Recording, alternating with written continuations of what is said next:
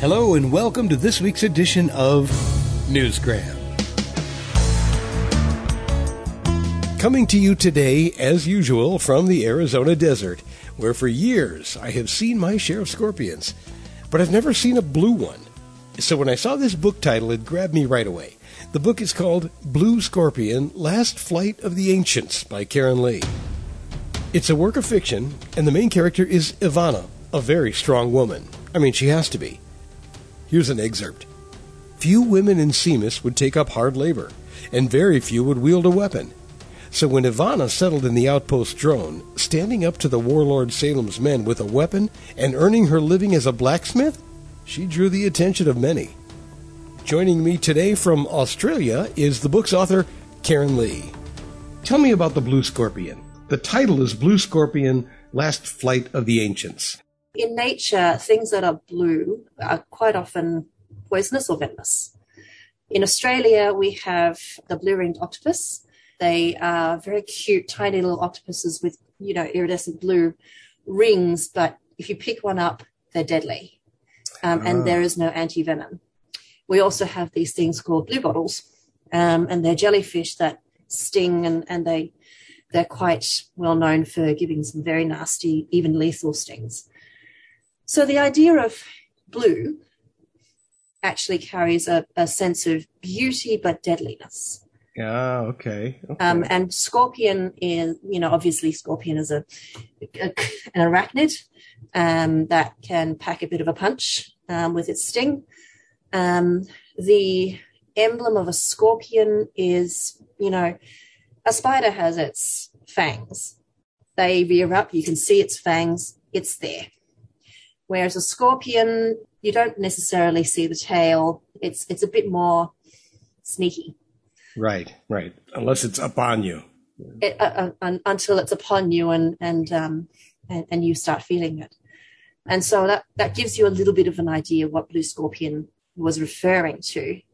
Yeah. Um, and uh, the the whole title is actually Blue Scorpion: Last Flight of the Ancients, and actually that that just ties in both I guess, parts of the revealing, I suppose, um, being on the theme of revealing secrets. And what the ancients refer to are the things that, that are being revealed. Ivana, your main yes. character. In sure. my head, I have a picture of Demi Moore, but you tell me, who is Ivana? Who is Ivana? Well, Ivana is a, she appears first in the story as a traveler from the mountains, mysterious traveler from the mountains. Mm-hmm. And she comes into this outpost in the, uh, I guess, an outpost of a, a big foreign country where she sort of ser- serendipitously, I think, I suppose, serendipitously meets, right, the, there you go. You know, a, um, uh, an old man um, who happens to be a, a bladesmith who was quite ill and couldn't continue his line of work anymore. Incidentally, um, she's also trained as a blacksmith, a bladesmith, and to continue to, I guess, support the the family that she sort of fell into, that she sort of then sort of lives where they lived and started to work in the smithy.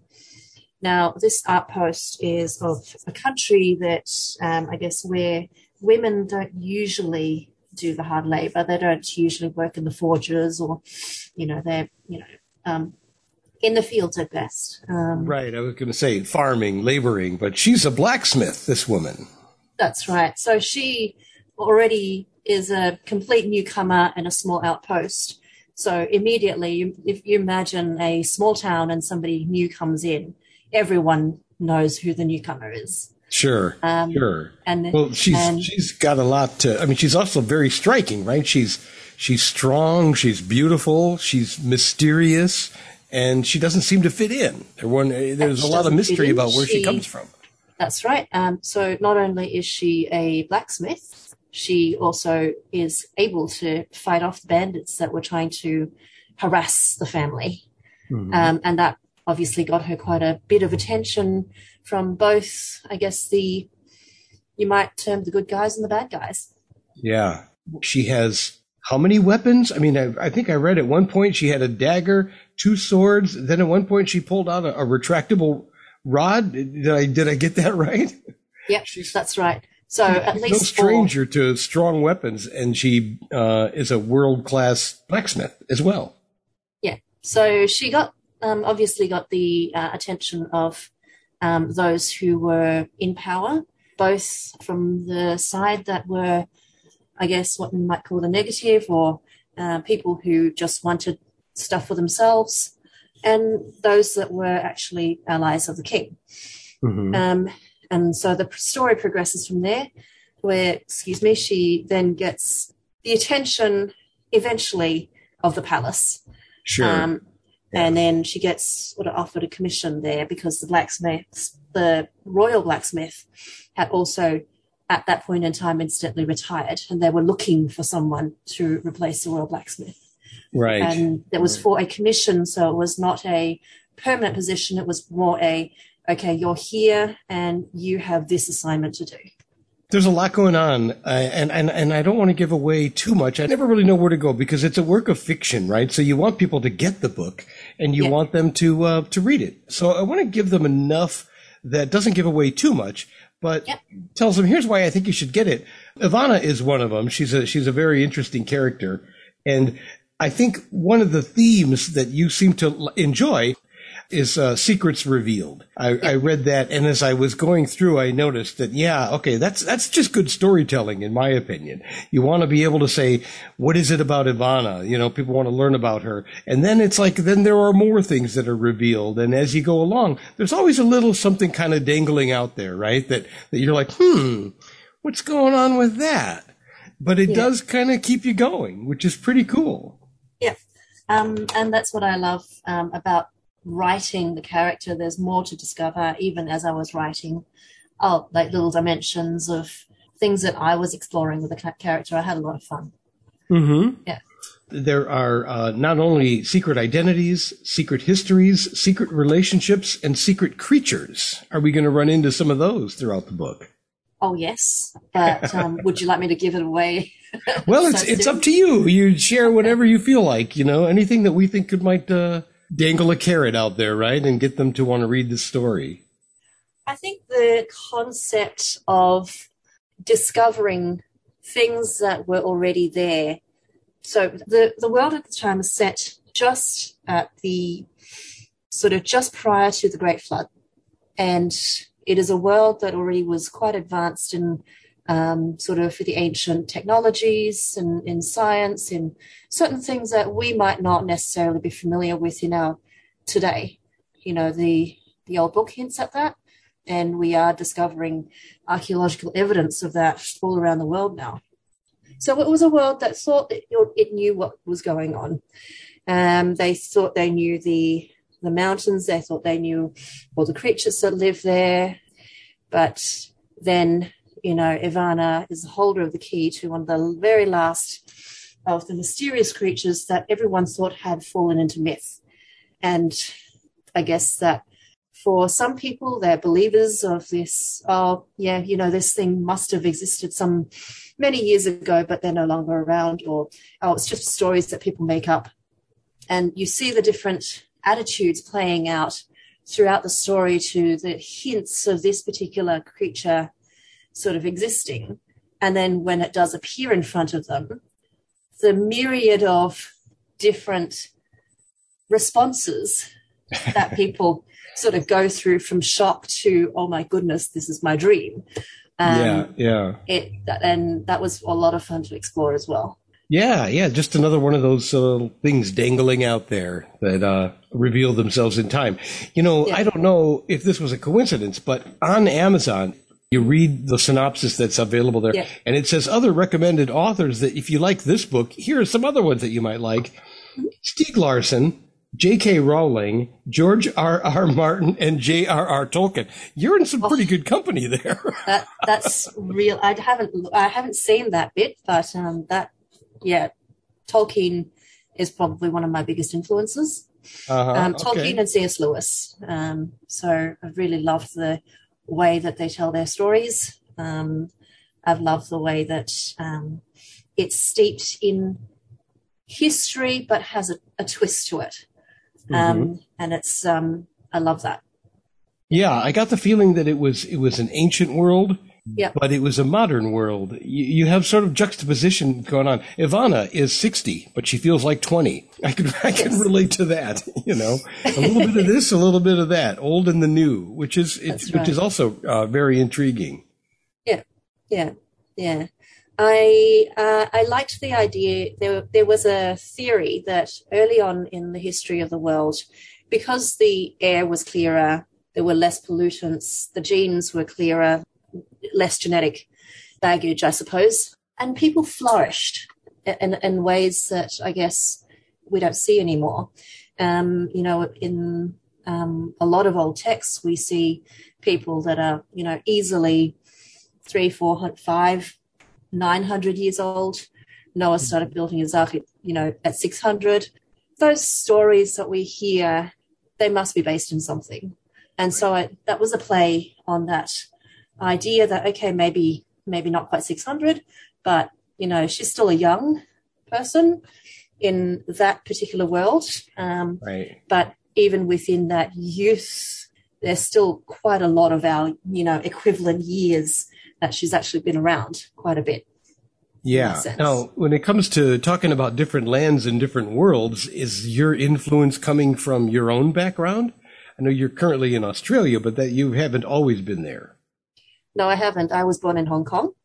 Um, and I think the idea um, behind, I guess, the writing of Ivana and probably underpinning that character quite a bit is the idea of identity.